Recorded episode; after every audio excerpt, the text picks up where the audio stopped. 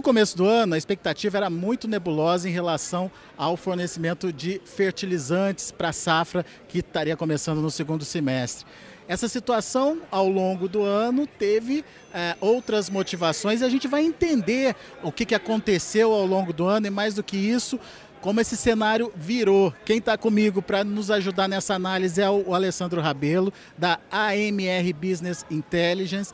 O Alessandro, ele acompanha de perto esse mercado de adubos e fertilizantes. Afinal de contas, daquele início de ano, onde se projetava é, falta de fertilizantes, para até agora, com a safra já implantada, muita coisa aconteceu, mas o que, que mudou? O que, que foi fundamental para diminuir esse, esse pânico do mercado, Alessandro? Bom, Alexandre, primeiramente, aí, boa tarde, obrigado pelo bate-papo. O mercado internacional de fertilizantes, ele foi realmente muito desafiado no começo do ano. A, a gente teve conversando várias vezes, inclusive, a questão das sanções sobre a Bielorrússia, que é um player importante no mercado de potássio, que foi o primeiro é, barulho e caos do mercado. Ela, ela, ela era programada para iniciar no final de fevereiro. E quando realmente travou as exportações bielorrussas, né, que a rota de saída dela, vocês lembram que a gente comentou, sai pela Lituânia, ou a alternativa seria a Ucrânia, e a Ucrânia começou a guerra com a Rússia, então a Bielorrússia ficou sem alternativa. São 12 milhões de toneladas que ela exportava na média por ano, 1 bilhão de toneladas por mês. Esse é o volume exato do consumo brasileiro, tem ano que mais, um pouquinho menos. Então, o mercado como um todo criou uma preocupação muito forte. O nosso cloreto de potássio, 95, 96% ele é importado. Nós temos uma produção pequena domesticamente e a gente sabe que um projeto novo de planta de potássio ele é muito demorado, você não comissiona ele de uma hora para outra.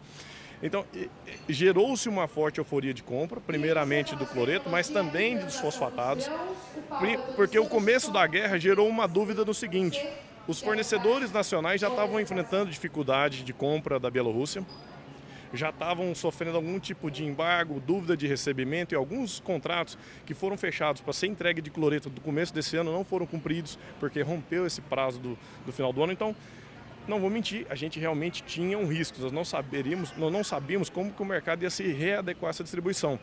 Porém, o que, que veio mudando? A gente a Rússia ela não foi impactada nas exportações da mesma forma que a Bielorrússia.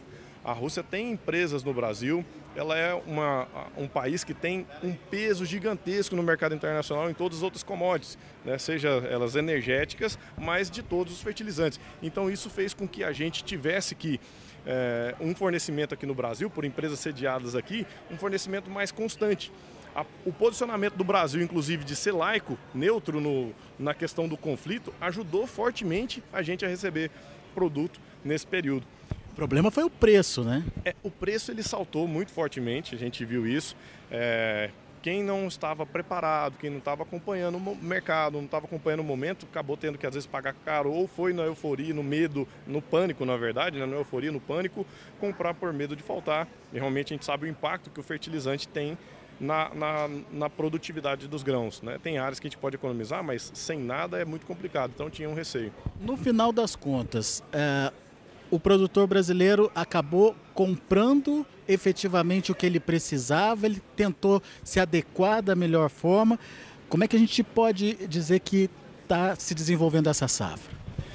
Como a gente conversou agora há pouco, né, o, o, agricultor brasileiro é até ele é empresário rural, porque a gente tem que tomar conta de vários processos, inclusive nos grandes desafios que a gente está discutindo aqui hoje, é a questão da comunicação, o desafio que Notícias Agrícolas, nós como é, profissionais da área temos de comunicar para dentro do Brasil, para quem é da área da cidade, que não conhece como é que é a dinâmica global ah, de alimentos, nós temos esse desafio, mas o, o, o, o corpo técnico nacional, aí a indústria tem mérito nisso também, mas as empresas de consultoria muito bem formadas que nós temos no Brasil, elas fizeram um trabalho de ajuste. A gente fez um, um, uma adubação muito mais forte nos últimos dois anos, 2019, 2020, 2021, nos últimos dois anos, o Brasil cresceu 10% em consumo de fertilizantes, aproximadamente, de todos os complexos NPK. E até o ano passado, alguns países do mundo chegaram a reduzir. Então a gente está bem fora da curva. Não é só pelo aumento da área, mas é também um investimento maior nas áreas velhas. Aí esse ano, o que, que fizeram? Onde eu tenho sobra, eu vou começar a usar minha poupança. Principalmente fósforo e potássio são nutrientes que eles ficam mais no solo. Você tem condições de ajustar a dosagem para o nível que você tem no solo, para a produtividade que você precisa. Então você corrige isso e joga só o essencial e usa um pouquinho dessa sua poupança. É, no nitrogenado você não faz dessa forma, mas no PK a gente conseguiu fazer e está mostrando até o momento uma redução de 10%. Eu ainda vejo que a gente pode enxergar no final do ano com 10% de redução mas a, o cenário, as indústrias estão mais é, enxergando que pode ser maior essa queda na entrega, porque o produtor realmente economizou, ele economizou assim, otimizou a dosagem nas áreas velhas e aí nas áreas novas, área de abertura, a gente tem acompanhado que tem sido dose cheia. Redução de 10% na utilização de fertilizantes de uma forma geral. Total. Isso, perfeito. No volume total desse ano comparado com o ano passado. Isso pode comprometer a produção, produtividade de alguma forma ou não? eu, eu vejo que a grande maioria dos casos tem sido feito de forma muito técnica. Aí a gente tem assim, é claro que num ano desse a gente tem muitas outras tecnologias que surgem, algumas validadas, outras não. Esse é o grande ponto que eu sempre chamo a atenção. Não, não teste na sua fazenda é, produtos que não são comprovados por instituições, instituições renomadas. Então você tem uma Embrapa muito forte no Brasil, você tem várias empresas de pesquisa renomadas, Fundação MT, que fazem um trabalho bacana e que você pode ter esse resultado né, feito por eles para você utilizar a tecnologia. Então surgiu muita coisa nova. Bioinsumos, é, fertilizações de outras formas, né, com organominerais, que a gente precisa de avaliar. Tem coisa boa? Tem coisa boa, mas tem muita coisa que também é problema. Então esse é um ponto de atenção que tem que ter. E na medida que houve essa redução na utilização, a, a compra continuou. Isso justifica os estoques que a gente tem hoje, principalmente para alguns nutrientes? É, o, a indústria fez um papel, vamos dizer assim, fantástico né, de, de importação, de movimentação. É, o ano passado foi um ano recorde, a gente fechou com quase 46 milhões de toneladas de importação total. Esse ano, pelo número que a gente está desenhando, a gente é, deve fechar o ano aí com uma entrega de 41, mas as importações devem cair em torno de 4,7, em torno de 5. Essa é a nossa visão para até o final do ano. E o, o, o agricultor ele usou de forma correta, mas a importação ela veio muito forte por uma questão de oportunidade. O Brasil chegou a pagar prêmios enormes nesse momento de pânico. Então a gente teve pagando o cloreto aqui no Brasil 250 dólares, até mais por tonelada que outras praças internacionais. E hoje, para você ter ideia, cloreto, um dos cloretos mais baixos é o brasileiro. A gente está com o cloreto em linha com o mercado norte-americano, estavam pagando muito mais caro. O fósforo também. Então, nitrogenado, ele é outra dinâmica, né? Mas ele veio agora sempre pressionado por oferta russa, oferta iraniana. É, mas a gente, o estoque ele foi construído muito caro. Então agora tá um, a gente está com um estoque previsto para passar de 12 milhões de toneladas, provavelmente no final do ano, entre 11,5 a 12. Isso está mexendo com os preços. A relação de troca hoje está melhor. É um momento de oportunidade, Alessandro? Alexandre, sendo bem transparente, quem ainda tem algum repique que é pequeno, a gente viu acontecendo é, essas compras, né? Então, para utilizar, melhorar a adubação, porque o preço caiu. Então, é esse caso aí, ok. As demandas para o ano que vem é aguardar. Assim, os preços eles estão cedendo e esse estoque confortável, hoje 12 milhões de toneladas, é 30% do consumo previsto para esse ano é, 29, perdão, né, quase 30% aí do, do, do, do consumo está em estoque interno no Brasil. Isso é cloreto, isso é, é MAP, é super, NPS importados que, importa, é, que a gente veio bastante. Então nós temos um conforto nessa oferta. A safrinha já está bastante andada, mas a soja do ano que vem que começou a, a rodar, tem negócio bom e tem negócio que não é bom. Dá para esperar mais então, é isso? Dá para esperar mais um pouco. Agora, quando a gente olha para o que está acontecendo no mercado internacional, pode ter alguma reversão de tendência, alguma surpresa aí em termos de fornecimento ou é, essa questão da oferta já também começa a ficar mais ajustada? Essa pergunta é boa, que esse, esse ano, os últimos dois anos mostraram que pode.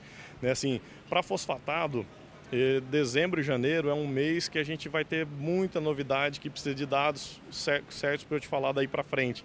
Né? Então, com a visão que nós temos hoje, com os dados atuais que nós temos, é, é para dar uma estabilizada. Nós temos a redução de exportação do Marrocos normalmente nesse período, questão de mau tempo, é, então cai 30% a exportação nos primeiros três meses. Isso é mais de um milhão de toneladas no trimestre de oferta do Marrocos, que é um player importantíssimo. A gente ainda tem ainda a questão do conflito muito latente.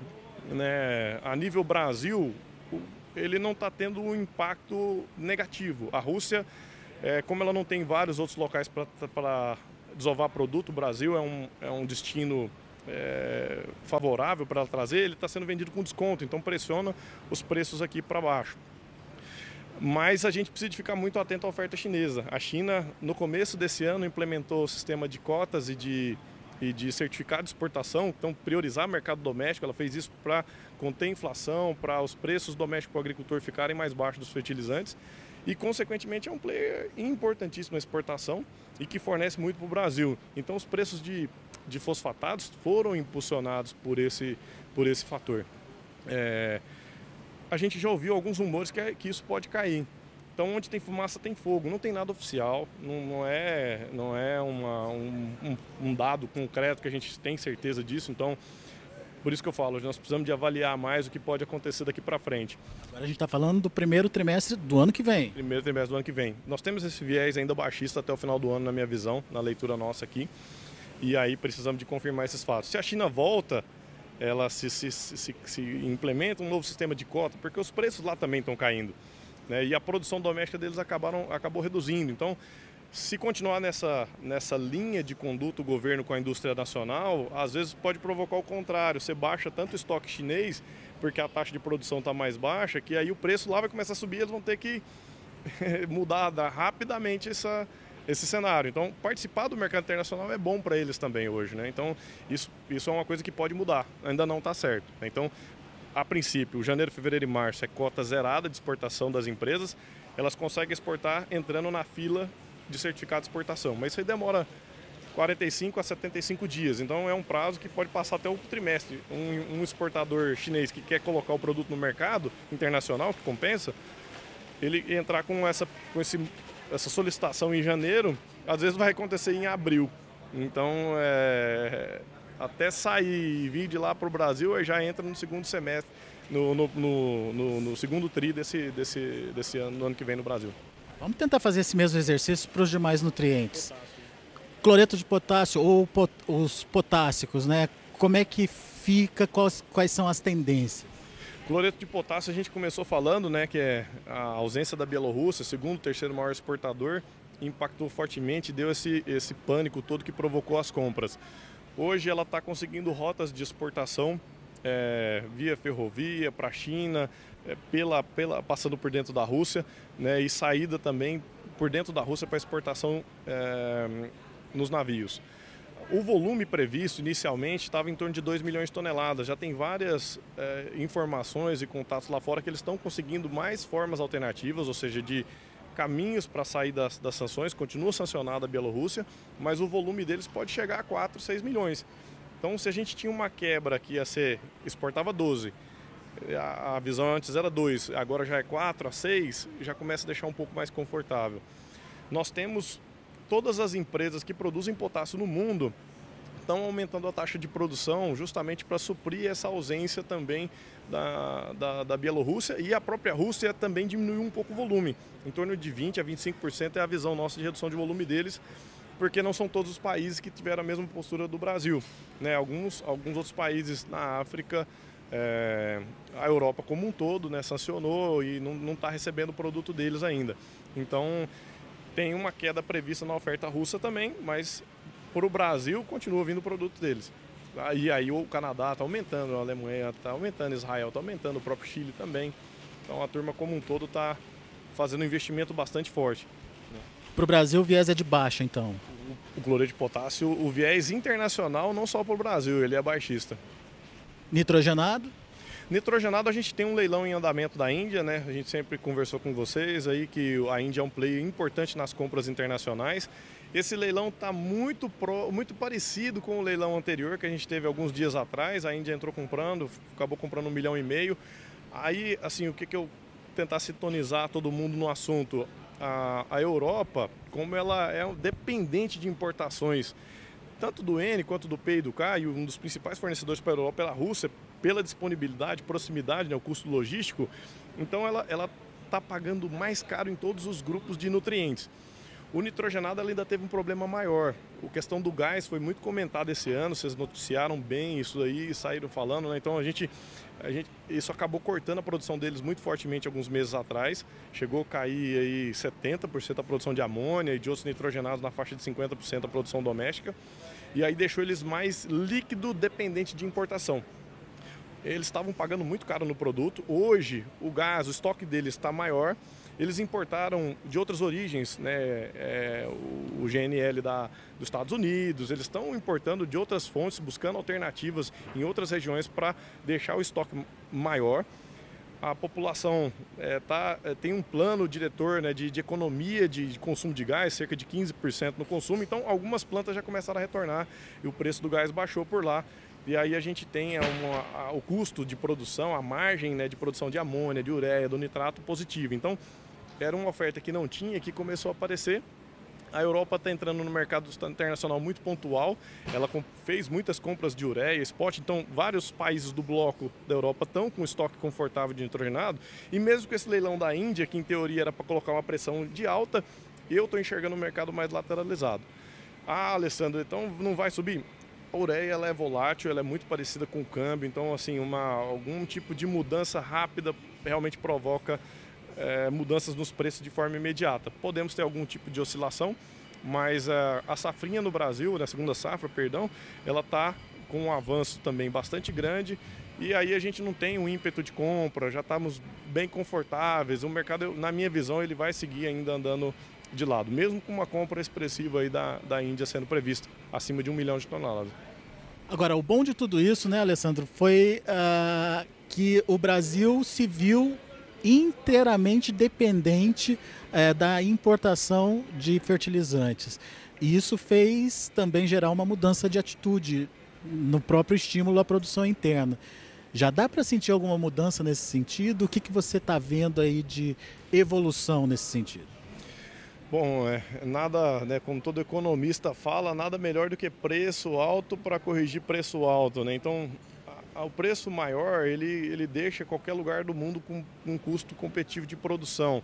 E, e, a produção doméstica também aumentou muito forte. A gente tem alguns incentivos, começando né, a questão da equalização das taxas de impostos para não ter a vantagem que a gente tinha no importado, né? Então, o produto nacional para sair do estado antes tinha tributação de 4,8%, 12%. Então, isso daí, é, essa equalização que está sendo buscada do nacional com importado, ela vai ajudar a, a, pelo menos dar mais clareza para o investidor no, no, Brasil. A gente está vendo a produção maior, ela está com 9,1% a mais até acumulado até agosto, com os dados oficiais da ANDA, mas nos últimos dois meses ela desacelerou. Por quê? 56% aproximadamente da nossa produção doméstica ela é super simples. 14% MAP, então ela é muito mais de fosfatado. Cloreto de potássio e ureia, a ureia está aumentando, né? temos plantas lá no, no, no Nordeste, em Sergipe, na, na Bahia, é, e, é, e, tem uma licitação também no, no Mato Grosso do Sul, a UFN3, mas o grosso de produção nossa hoje é fosfatado, e isso está aumentando.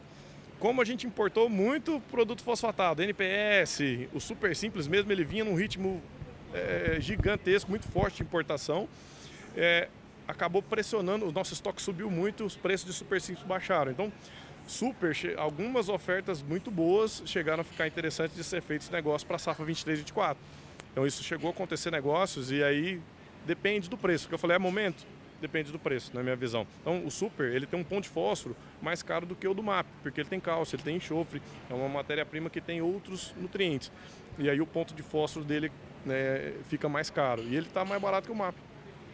Então, isso daí, na, na, nossa visão, ele começou a roubar áreas do MAP do, e dos outros fosfatados, não só do MAP, né, mas de, de outros fosfatados, que ele vai pressionar esses fósforos para baixo, ou o super precisa subir. Na minha visão, ainda não está nesse momento ainda. Isso significa o quê? No final das contas, essa tendência de alta na, na produção interna pode diminuir? A tendência de alta na produção interna ela vai desacelerando na nossa visão. Inclusive no balanço que nós apresentamos, ela vai cair de 9% a mais para 3 ponto alguma coisa, 3,1 pelo balanço que a gente projetou. Muito bem. 7,4 milhões de toneladas produzidas é a nossa visão para o Brasil, total. 7,4 milhões. Muito bem, tá aí então um cenário completíssimo de todo esse setor de fertilizantes aí para você, produtor. Obviamente que a decisão é sua, você que vai definir o melhor momento de compra, mas o alerta o Alessandro trouxe. Tem uma perspectiva ainda de melhora nessa relação de troca, pelo menos até o final do ano garantido, e depois a gente precisa analisar o que vai acontecer no primeiro trimestre do ano que vem, mas tudo indica que essa condição mais favorável deve continuar também o mercado de fertilizantes está muito dinâmico, Alexandre. Então, assim, essa visão, ela, ela hoje, com todos os fundamentos que nós temos, o comportamento de compra internacional, é perfeito o que você falou, está exato, resumiu, perfeito. Mas o produtor não pode deixar de ficar atento no que está acontecendo. A gente tem é, uma alta de juros no mundo, uma inflação forte, então medidas protecionistas podem ser tomadas a qualquer momento e a gente pode ter algum tipo de mudança. Então é, é importante o produtor ficar atento que pode mudar não é uma, uma regra, como diz assinada, que ela é imutável. Tá, então fica a dica para você, produtor. Daqui a pouco a gente volta com mais informações direto aqui do Fórum Getap em Goiânia. Continue com a gente.